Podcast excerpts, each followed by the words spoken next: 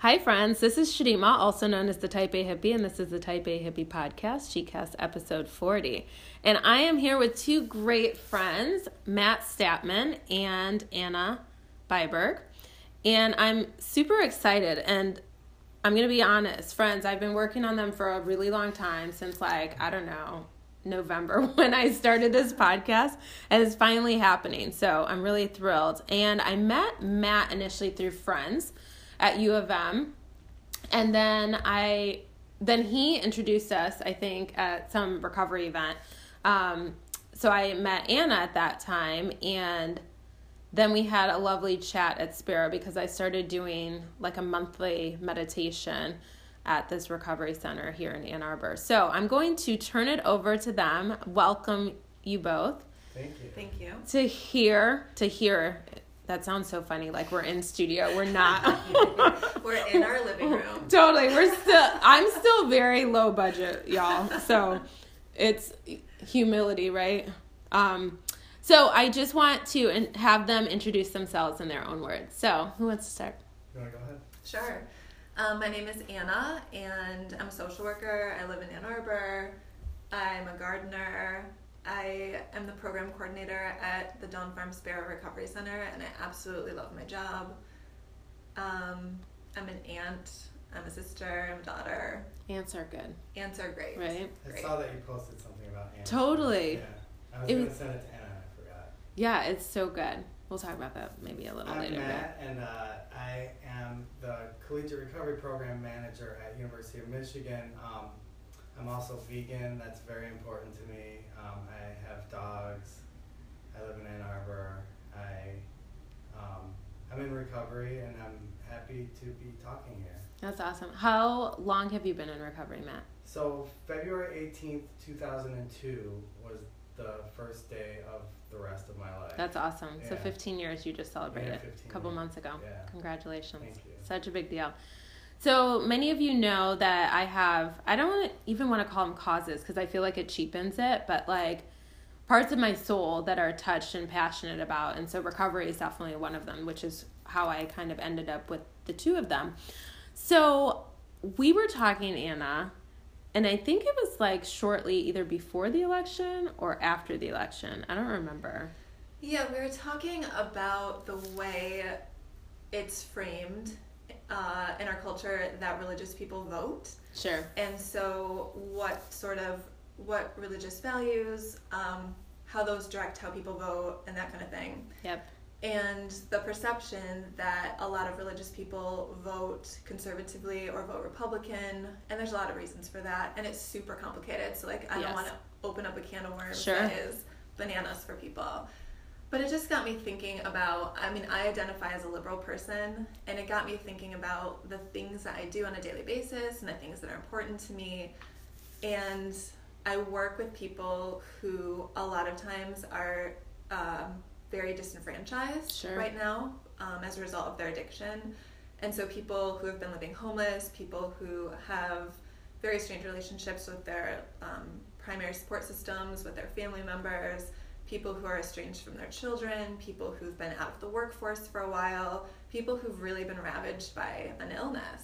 Sure. And I think about the things that we try to do for them, and and a lot of them that is like helping people get healthy, and helping people get healthy is really holistic to me. Yeah. So it's also helping people find joy in their life, helping people find meaning and purpose, and things like as concrete as like literally feeding people who are hungry and Right. housing people who are homeless and clothing people who have no clothing. Sometimes people come in with very little material possession.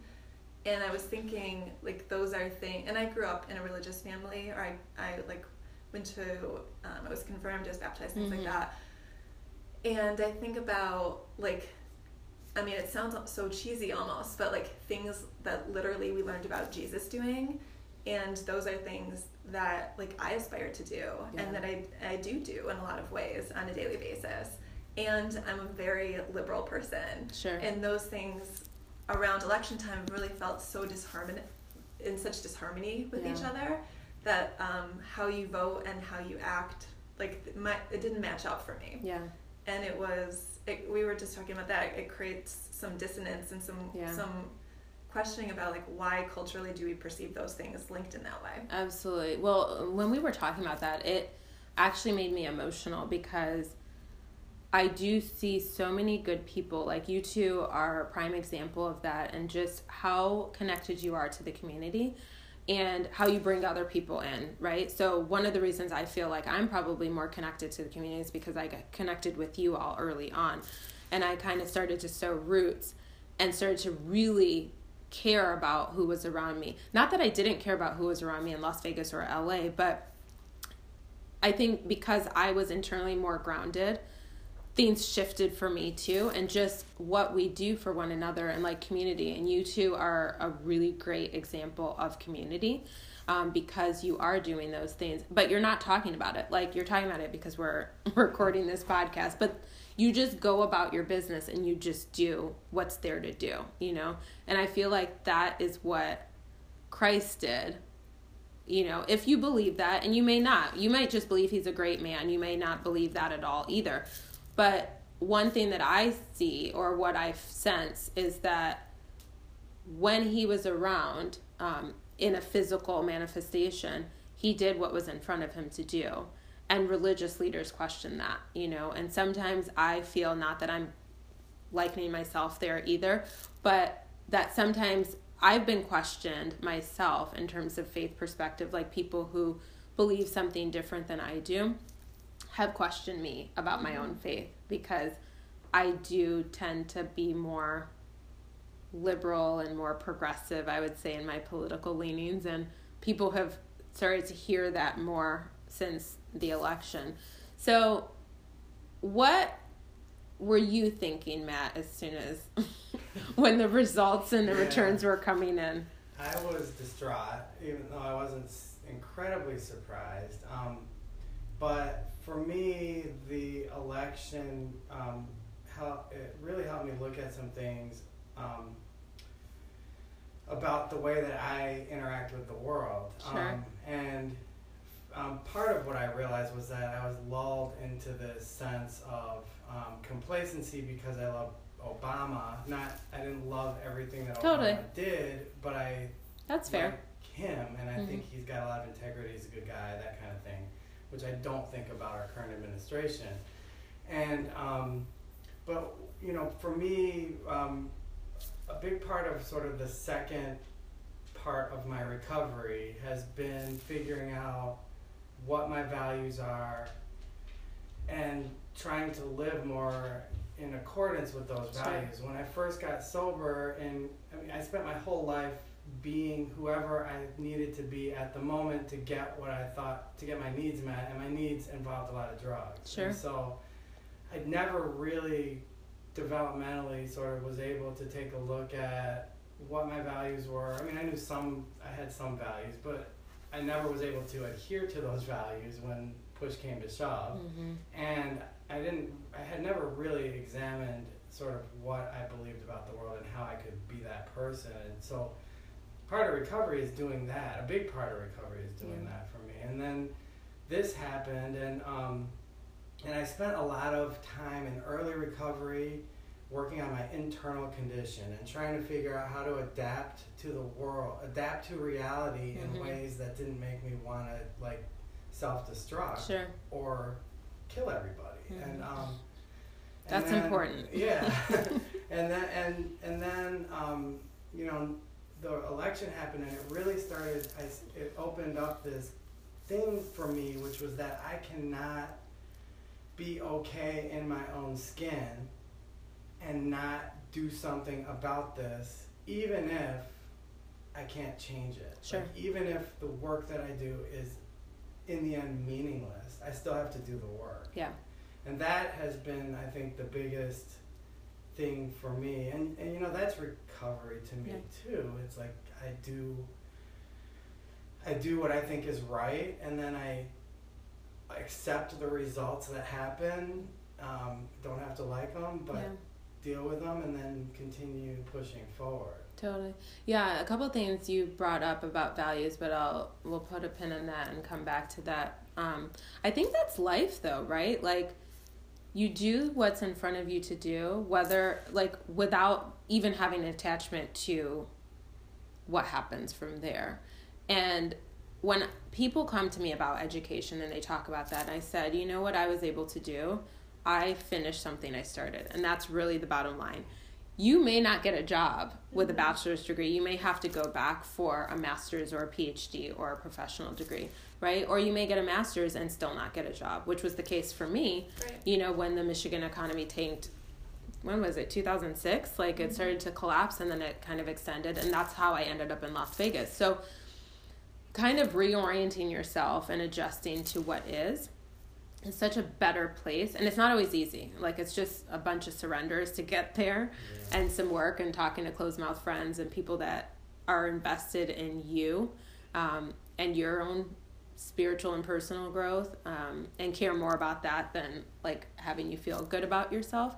But i love where you talked about values because i interviewed a friend david uh, ratchford um, last year and he was talking about like alignment of values. And then a, a mutual friend uh, erica spiegelman she wrote a book called rewired and it's about addiction and recovery and just how um, we get to whatever you're recovering from or from whatever you're recovering get to kind of pick what's important to you at that point. Like you brought up veganism you know and I have some friends that are amazing and they're also vegans, and that is really important to their identity because it means so much more than just what they're putting in their mouth, right? Um, and it's it is important to connect those dots because then we become more of who we're supposed to be and less of who we were at a former time in our life. And it doesn't mean that that's a bad thing. It's just growth, right? Right. Um, so, what does activism look like for y'all? Oh man, that's such a big question. So, I mean, I I agree with Matt. After the election, it was it was hard because I felt really uh, motivated. It's not quite the right word. Mm-hmm. I felt really strongly like I should, like an obligation almost. Yeah. To be doing more than what what we're doing, and we I, I feel like I already do a lot in my job. Sure. And I do some volunteer work and I try to be active in things and I try I mean lots of different things. Mm-hmm. So like veganism is one part of it, but I really try to like shop local. Mm-hmm. I try to mm-hmm. support businesses. I try to support my community as much as possible. We grow a lot of our own food. Like we try I try in every action to say like is this action moving me closer to my ideal self. So again, that like values clarification mm-hmm. thing. Um, I'm not perfect. None of us are perfect. Am I getting closer to the person I want to be? Am I getting closer to like what that ideal person would look like?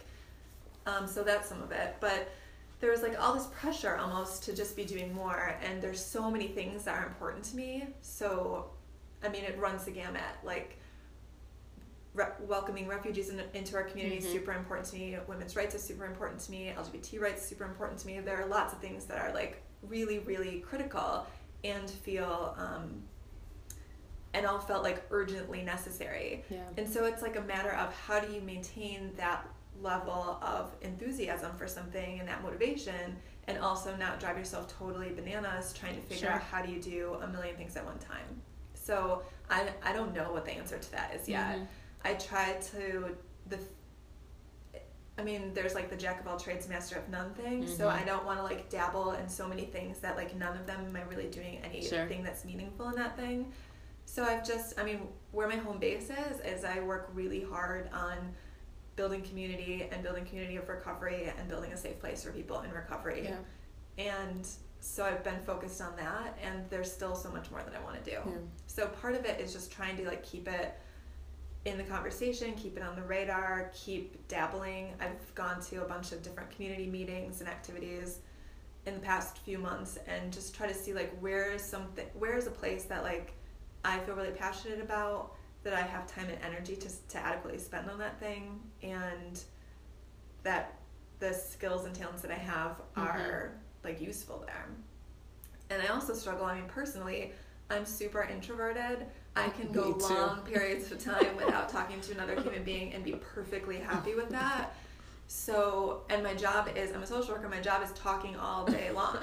So it's like, how do I also just maintain that self care ba- balance? Which again sounds super cheesy, but really, like, how do how do I get adequate downtime so that my battery's not Totally. always burnt? You know, So, what is self care for you? Like, what it's what just- kind of activities do you do? If there are activities, but some people that's not kind of how they look at self care. I mean, I really like to garden. We went to the gym today. Mhm. Um, we have there's a group of people at work that run together on Sunday Cool. mornings. We're the pick pack because we're a Mhm. farm, so it's Mhm. funny. It's funny. Um, I like really just qu- like quiet. I just need Mhm. quiet. So some people like recharge by listening to music or listening to people like podcasts, listening to people Mhm. talk. I'm like I just need nothing. Like Sure. there's nothing more energizing to me than just quiet. Awesome. So, what about you, Matt? Either activism or self care or both.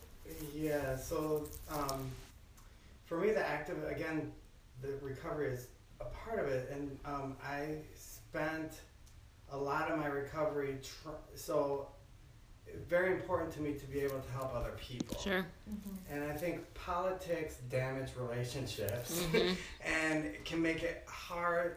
You know, if I want to help somebody and they are a Trump supporter and I'm a communist, um, we it might be harder for me to help. It might damage that relationship. And so I spent a lot of time in recovery not really being that vo- vocal Sure. about my beliefs, and I think people pick up on it. You know, and I, um, one of the things about being vegan is I'm not a, a vegan sort of evangelist, Mm-hmm. but I'm not ashamed to talk about it. And Yeah. um, and I know that in Anna's life, it's been contagious. Like her, people knowing she's vegan, people around her start changing, and um, so so post election, I sort of made this decision that I'm not gonna worry about that as much, and I'm gonna Mhm. be more vocal about my beliefs. And if people don't like that, I'm not. I mean, I'm never. I try not to be an ass. You Right. know, like I, I try to um, be loving to people who disagree with me completely Sure. and then um, and I think that in and of itself is like is part of it. So I have lots of relationships with lots of people. Some Mhm. of them are have different beliefs than me, and um, and it's okay for us to disagree, still get along, and and maybe talk about some of that stuff. Mhm. Um, and then it is just getting out and doing what you can do, and knowing that there's it's you can never. I mean, this idea that you can never really be doing enough. There's always going to be more to do, and so giving myself permission to not be constantly engaged, and I and I have the privilege to. I'm well aware that I have the privilege to turn it off sometimes, Sure. and to not be guilty about that, because when I can't take action, I do. You Yeah. know, and that's another thing that sort of um, has been a balancing act is figuring out like, you know, I I couldn't. Mean, my activism could be sitting in my basement with my laptop, posting angry stuff on Facebook all day, Right. and um, you know, I've actually had people say to me, "I'm really glad that you've been so vocal online on social media about some of this stuff because it's helped me feel more comfortable Yeah. about being more vocal."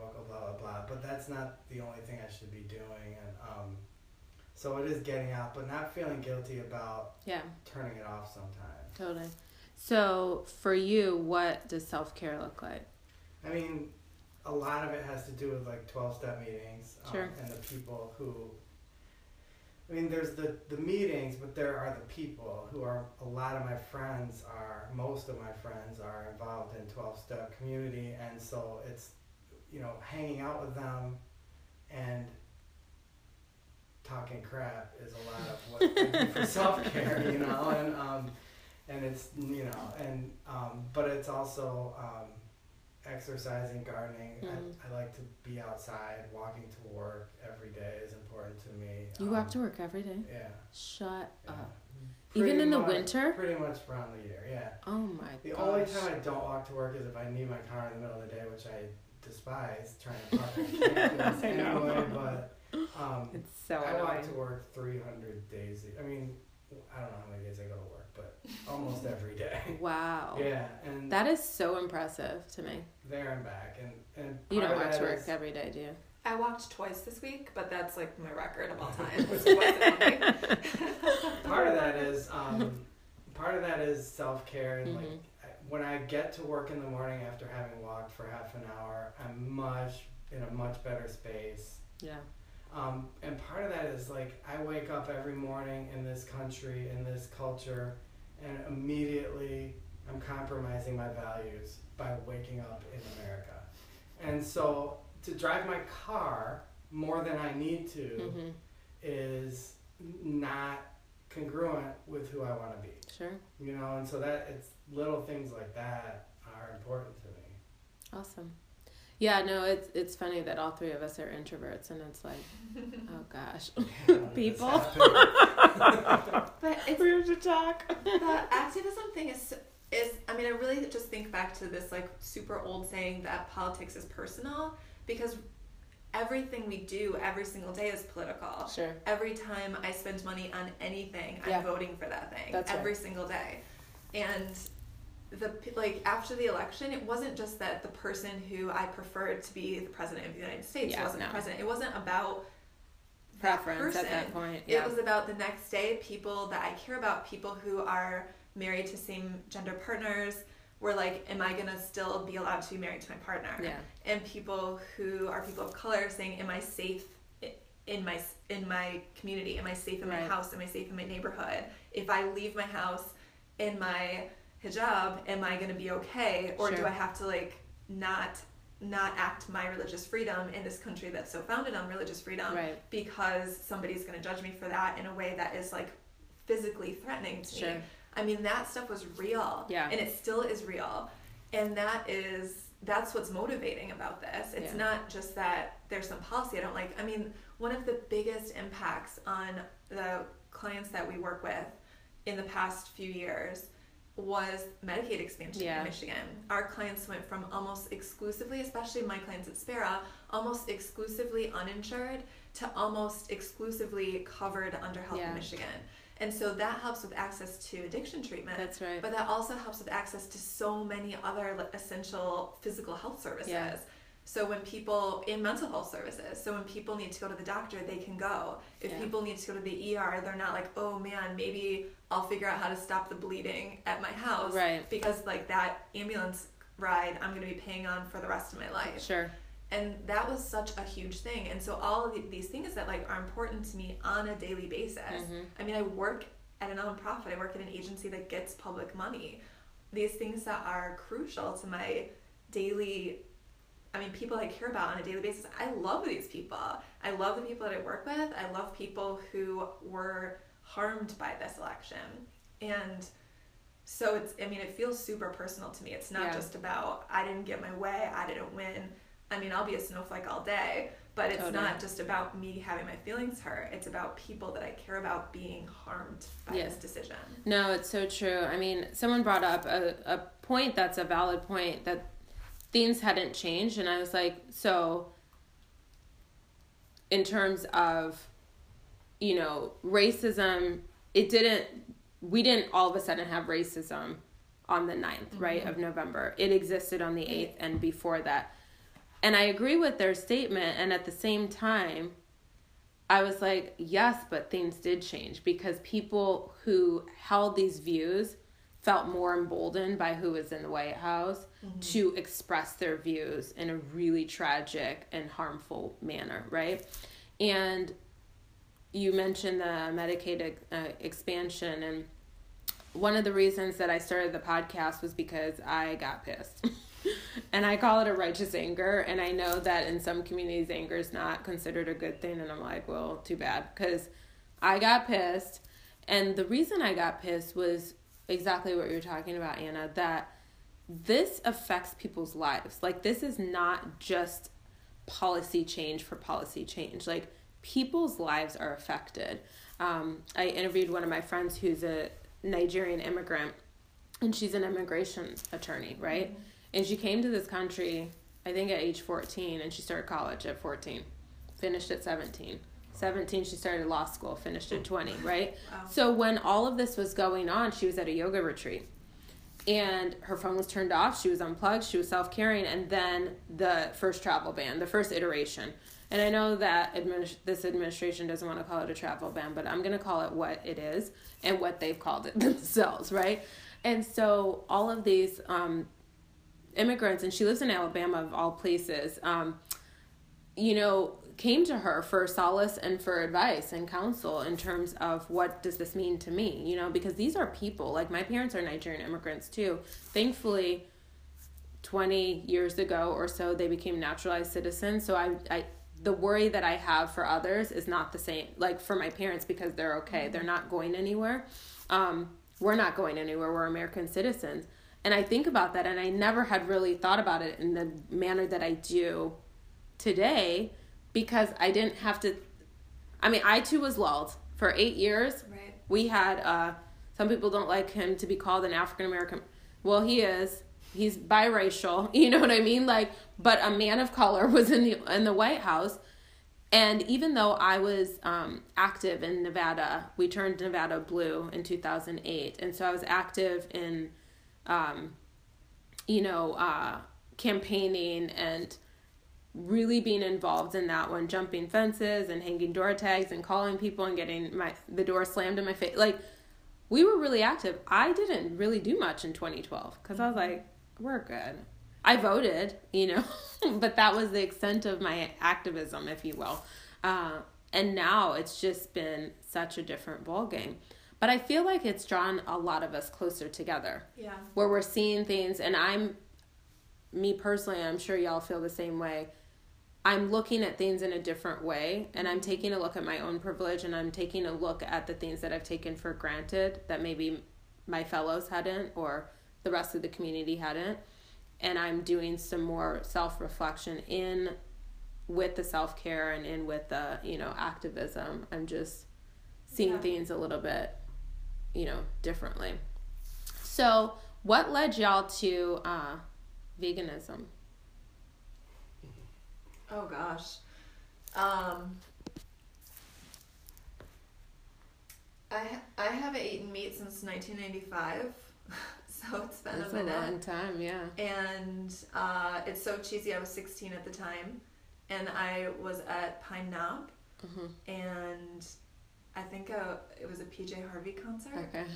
And I'm dating myself, and uh, someone was wearing a "Meat Is Murder" t-shirt mm-hmm. and i was like and i don't know like my 16 year old brain partially developed whatever was just like oh my gosh meat is murder like it was just that simple for me as it's like at that time mm-hmm. so for whatever reason it just clicked and like that dissonance that it's so easy to create between what we're eating, mm-hmm. what we're putting in our body, sure. and where it came from. Yeah. Which happens in a lot of different ways. Mm-hmm. It just like wasn't like suddenly that blinder that I that I had for that just wasn't there anymore, mm-hmm. and that was that. And I haven't eaten meat since that day, since that moment.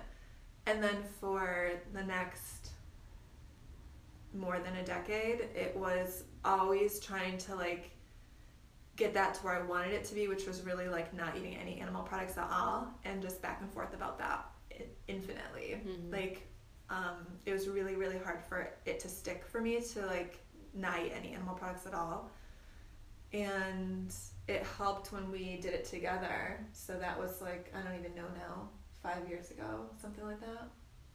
Yeah, I think it was before I started working where I'm working. So.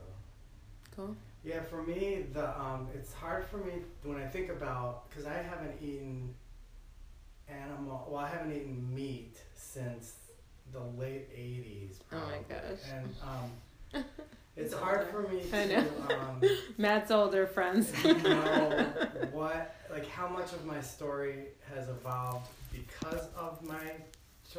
I think not eat the act of not of being vegetarian or vegan makes you more compassionate, mm-hmm. not by definition, but just in sure. It's a thing that happens, I think, and um, and I didn't start. I don't think I became vegetarian because I was super compassionate. I became vegetarian because I was on acid, and there were, I had a lot of hippie friends, and they were vegetarian. And I remember one of the last times I ate meat, and maybe the last time I ate meat, I had been taking acid for days, and I um, was I, I know that there was a lot of dissonance before, but I felt I could feel the meat in my body, and it Mhm. and it, it felt like bad karma to me, Mm. and um, and that was kind of what led me to vegetarianism, Mhm. that whole lifestyle, and then um, it,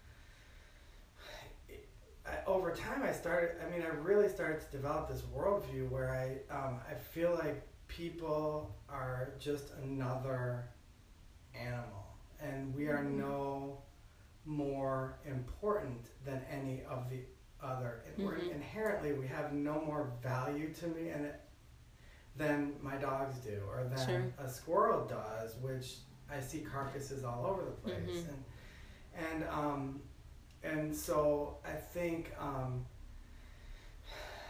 that is tr- that that's troubling to live in, in, in this culture. Mhm. And in some ways, I have to ignore a lot of what I see going on around me in order Totally. to be okay, because um, it does. I mean, when Anna says meat is murder, you know, if you think about the implications of that, Mhm. um, you could really alienate yourself.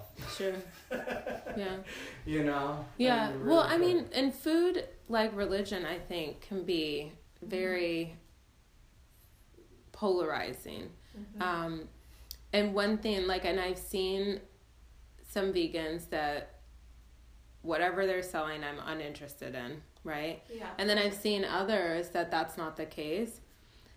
And I think the idea is to be able to be uh, open enough and non judgmental enough, even if you're slightly judging on the inside, Right. but create like conversation around it, you know? Um, because then people get a better sense. It's just like when people of certain faiths, like I see them and I'm like, whatever it is you've got, I'm not interested. Like that is not the way to my heart, you know, right? Um, and so it's just important to like how we represent and um, just mindfulness about Yeah. that. But I always like some of my favorite people. It's like some of my favorite people are social workers, and some of my favorite people are vegans. And for me personally, like I have been on the end of like the most I've been is pescatarian Mhm. and because of health stuff like it really got bad where i i needed you know and the thing is i don't want to say needed because that might not be factually correct yeah. i wasn't willing to do work to figure out an alternative that's the truth right um and at the same time it's like we pick and decide what it's like it goes back to values what Mhm. is important and what we can come alongside one another on in terms of unity, but not in the cheesy unity that people are calling for right now, I think, where it's like just ignore everything that's happening around you and like crosses are burning in front of people's Right, houses and you know a black man another one was murdered by you know the police and or a citizen that is hold standing their ground but let's all get united and let's come together or this you know same sex couple is unable to you know people are targeting that like oh but let's just all sing kumbaya. Like that is not legit unity. And at the same time we're not always going to see you know eye to eye on certain things. And sometimes it just takes the seed to get planted in whatever capacity right?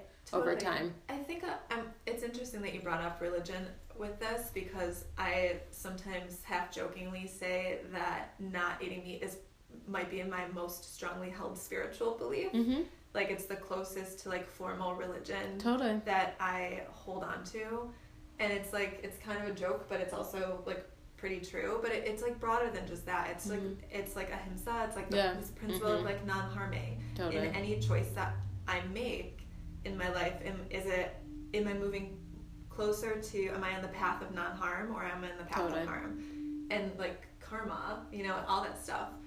And I think it's also just like any of the best like influences Mhm. is like attraction rather than promotion. that's right. And I think just some kid was wearing this t-shirt at some concert and that made a difference. So just being who you are and being like uh not necessarily even like loud loud and proud about it but just like talking about it um, can be influencing to people. And I, I mean i've seen that in the people in my life for sure who you know tell me about eating less meat or tell me about like yesterday i bought someone lunch and they do- made a $10 donation to a charity. Mhm. and just just to like pay Got it forward be kind. And the more that we can be doing that kind of stuff the better i think. And the more that we can just be connected to our environment and what we're eating and the people that we live around and the the community as a whole the better. I mean we started a garden at Spera a couple years ago and there were we were growing and i can't even remember what we were growing but it was like lettuce it was like something so simple like lettuce Mhm. and I said, "The lettuce is like ready," Sure. and I was so excited about it. And I'm like, "Let's go cut some lettuce or like harvest some lettuce and like bring it in, and we'll use it for lunch today." And someone just looked at me so blankly, like I don't know how to how to harvest lettuce, and I like people didn't know how do I. yeah. There was a broccoli growing. Like, how what do I do? Just do I just break it off? Yeah. And it just made me think about like these are foods that are familiar to you Yeah. and familiar to so many of us, but how they actually grow, like where they actually Right. come from, is so foreign. And the more that we can, I don't know, kind of bridge that gap a Yeah. little bit, and like really re- like recognize what am I doing and how is that impacting the world around me, Yeah. that can be um, that can be really powerful and super grounding. Yeah. I think, um, w- a- and in this conversation, it's important to think about, and I don't know the answers to this, but the fact that we are like middle class white people in Ann Arbor, Sure. Michigan, who can walk to work Right. and Right. Right. Yeah. stop at the co-op on Totally. our way, and like, um, and yeah, and I don't know how much that sort of informs how I Yeah. behave or what my values are, but I also am aware that um, that the that the, the privileges I have are not privileges that everybody Totally. shares, and that um, and that that impacts other people's choices Sure. and, and out of necessity. Yeah. And so Absolutely. you know, I don't know. Yeah. No. no I don't I- know where that goes, but Totally. it's important to recognize. Well, and I think that one of the things that we're doing now is bringing this information to people. I mean, I don't know how many people listen to this podcast. I appreciate all of y'all who do. And at the same time, this is good information because someone may think that it's not possible and then they find out that it is, you know? Um, just taking a deeper look, it's just like we were over here one time and like I look forward to hanging out with y'all definitely intentionally uh, once a month, right? And that tends to be a day that I'm vegan Yeah. for the day, right? um, and we talked last time, like several months, maybe a couple months ago, about privilege because y'all went to the Women's March in DC, you know, and just the awareness I feel is incredibly important. Yeah. Like, even for on March 8th, right, was International Women's Day, and some people strike, like went on strike or didn't go to Right. work. That's a privilege to be able to say, I'm not going to work. yeah. Not everyone has that. I would say a lot of people don't have that opportunity to just not go to work Right. um, or just not spend money on that day because maybe they have children and diaper they ran out of diaper like you need diapers for the child or whatever right?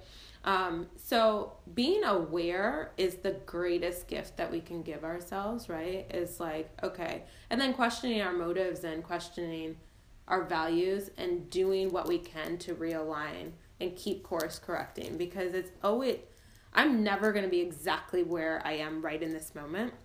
And then I'm never going to be exactly where I think I would like to be because even the thought of where I think I'm I would like to be is not always Totally. where I ought to be. You know, I, I do my best to not try or should and just kind of be. And at the same time, it's like, okay, well, I'm breathing and I'm human. So, like, it's not going to be perfect, but I'll do my best, you know, and be willing to say I'm often wrong and this was not maybe how I said this. I could have I could have worded it a little differently. We were talking before about something that I won't get into, friends, but we were talking about, you know, kind of how we present ourselves and like the words that we use and um, doing our best to be kind and tolerant in all situations, even though it doesn't always look like that. Were you going to say something? I mean, it just, uh, you brought up uh, meetings together, and it just, I, I mean, I'm happy to talk about bonfire a little bit. Sure. So right after the election, we um, decided to just host like sort of an impromptu bonfire that Sunday, and just collected people to kind of talk and process a little bit about what had happened, see people's thoughts about it, and or just sit silently if you want to, or color, or play a game, or play cards, or swear, or whatever you wanted to do is totally fine. Everything is welcome. And so we decided to have that be something that happens once a month. So we get together once a month, anyone who wants to come over and just kind of talk. And part of what I hope that that creates is like space for people to talk honestly about what's going on and to like get called out and call each other out in a way that feels like like kind, like in Yeah. a, in a, um, in a space of friendship, really Right. because I can be um, I can be closed off, I can be self-righteous, I can be overly certain, I can be lots of different things. Sure. And so I need people and so what I hope is like people and what I try to cultivate is like people feel comfortable saying like you are not that was not all right what you said or you were so self-righteous in this moment or you need to like take a take a second and think more about this or like let's talk about privilege or whatever it Mhm. is and i hope um and with humor like i would like to be i mean i Yeah. like that to be like funny like girl you better check yourself kind of thing. Right, totally. Um, but I, I hope that that creates space for that and kind of helps us all like be pushing forward and be um, paying attention to our own action and our own be- like our own behavior when we're trying to um, push forward with like Yeah. activism or with social justice or with whatever we're working on. Totally. Yeah, I, I, I don't. This sort of is off a little Yeah. bit, but I was thinking about like um, identity. Is we've been talking a lot about identity, and I grew up in this house where my parents were activists in the '60s, and it was and social justice has been a huge hmm important, like the most important value in my family is social justice, and um, and I also have been homeless, and I've been in prison, and I've been, I've had all these experiences, and I'm a white middle class guy, and um, one of the things for me is um, one of the things that I know as a white middle class guy, and I think the the class thing is important, is that Yeah. I um, probably know have been forced to learn less about what it's like to be another person than anybody else walking around in Sure. this country, right? And so,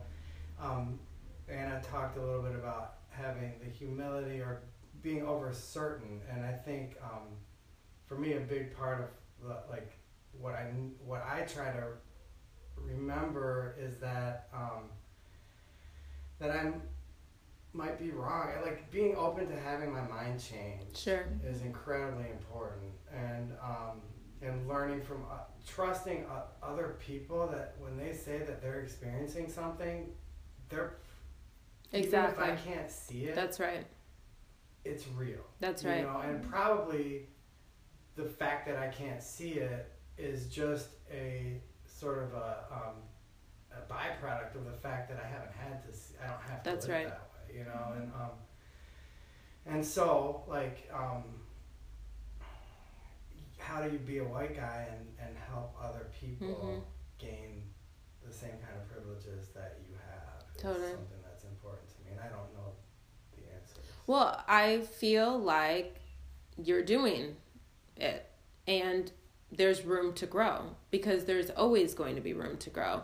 Mm-hmm. And one of the reasons that I interview certain people, like I interview people because they're interesting to me and I love hearing what people like how they're living and what's important to them and and then I also am pleased when I run across people who utilize privilege in a in a way in which privilege is enjoyed. So, meaning they recognize they have white privilege or white male privilege and they utilize that so that it can benefit others, you know?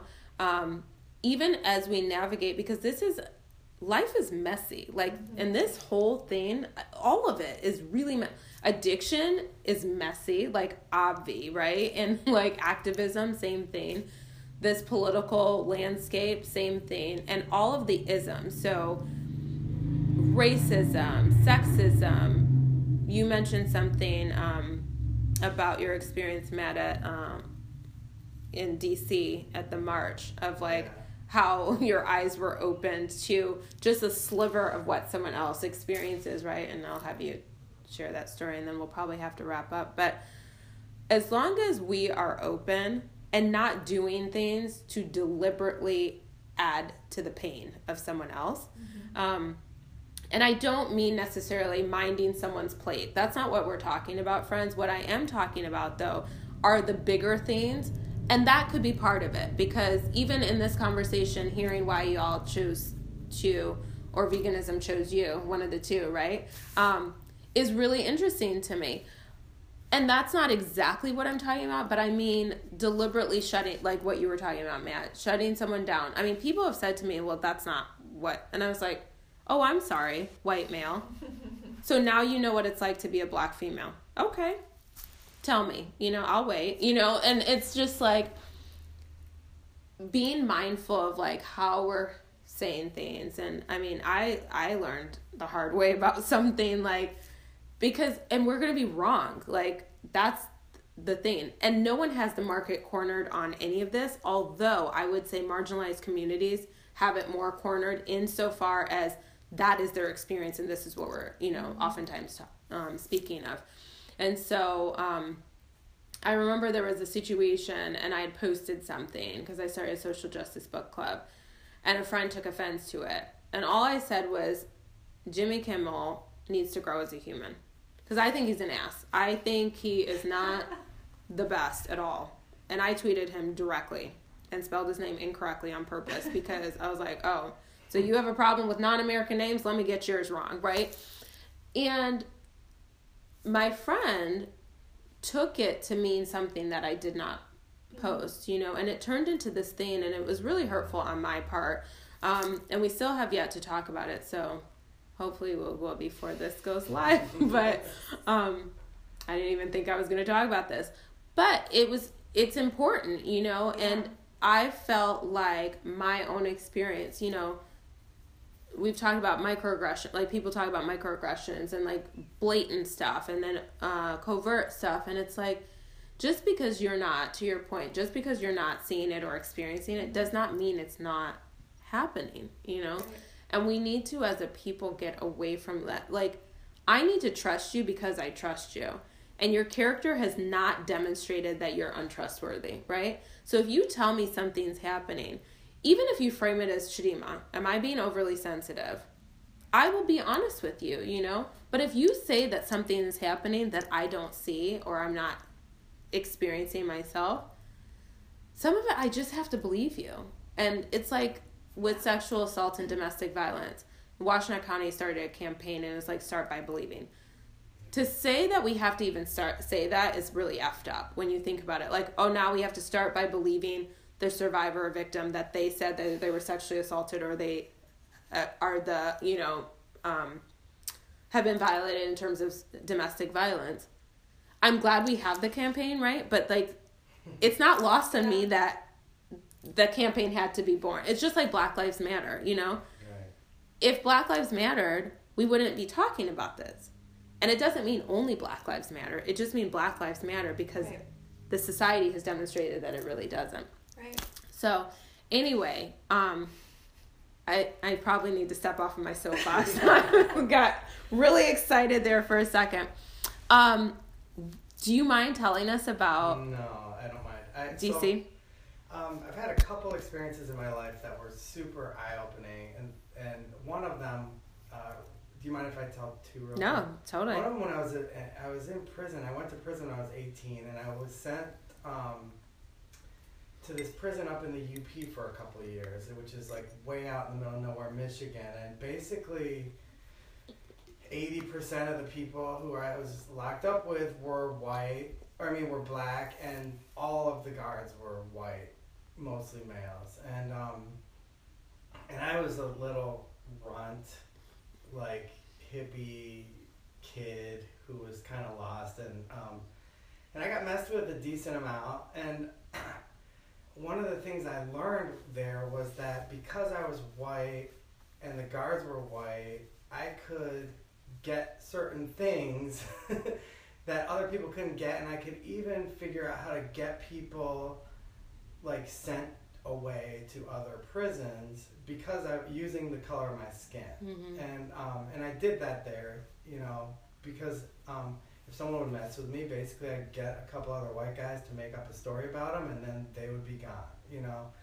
And so um, that was one thing in hindsight. I learned a lot about sort of race and privilege and that from that. But then we were at the women's march and we were marching um, the day before the women's march. We were at the uh, marching around at the inauguration. We didn't go to the inauguration. And Anna and I, there were a couple different marches going on, and we marched off with one march that um, ended up being kind of weird we were laying around in the street playing dead, and then we just decided to kind of walk away from it. We, we had our signs, and our signs were not highly offensive. Um, and then we ended up sort of in this crowd of people. Were you going to add something? I just want to say my heart had a sign on, or my sign Sign had, had a a heart heart on it. My sign was the opposite of offensive. we ended up in this crowd of people who were leaving the inauguration, and then we ended up. Um, sort of I felt like we were getting pelted with insults like get over it he's your president now like deal with it kind of stuff Those were nice ones. and it was getting more it was escalating more and more and um and then I started my I started getting angry really angry and um yelling back at some of the people which I don't really do Totally. it's not me and um to the point where I was like you know telling people to f off at one point. point and then I realized like we got to get out of here let's go get a smoothie in DuPont Circle you know and I'm walking away and I was like escalated. I almost felt like tearful and angry. And and I had this realization that like how I felt in the middle of all of these people who were sort of leveling these things at me is probably how a lot of my friends of color feel on a regular basis, mm-hmm. you know, walking down the street, even in a place like Ann Arbor Sure. Where people are just looking at them funny or sort of like uh, you know giving them you know giving them the finger in a offhanded kind of way Sure. or, you know and and I was like man if I had to deal with that every day like some people I know have to deal with that every day I would I would be in prison for killing somebody like I would not be able to deal with that I Yeah. would I haven't been, and then I and then it start, I started going, wow, like people have had to like really sort of grow up in this culture in a way that it, where they're they have to sort of have calluses on their Mhm.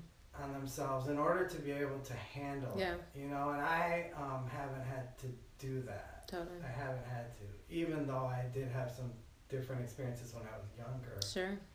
Um, it was nothing like what a lot of people probably have to go through every day for their whole from the time they are born. Yeah.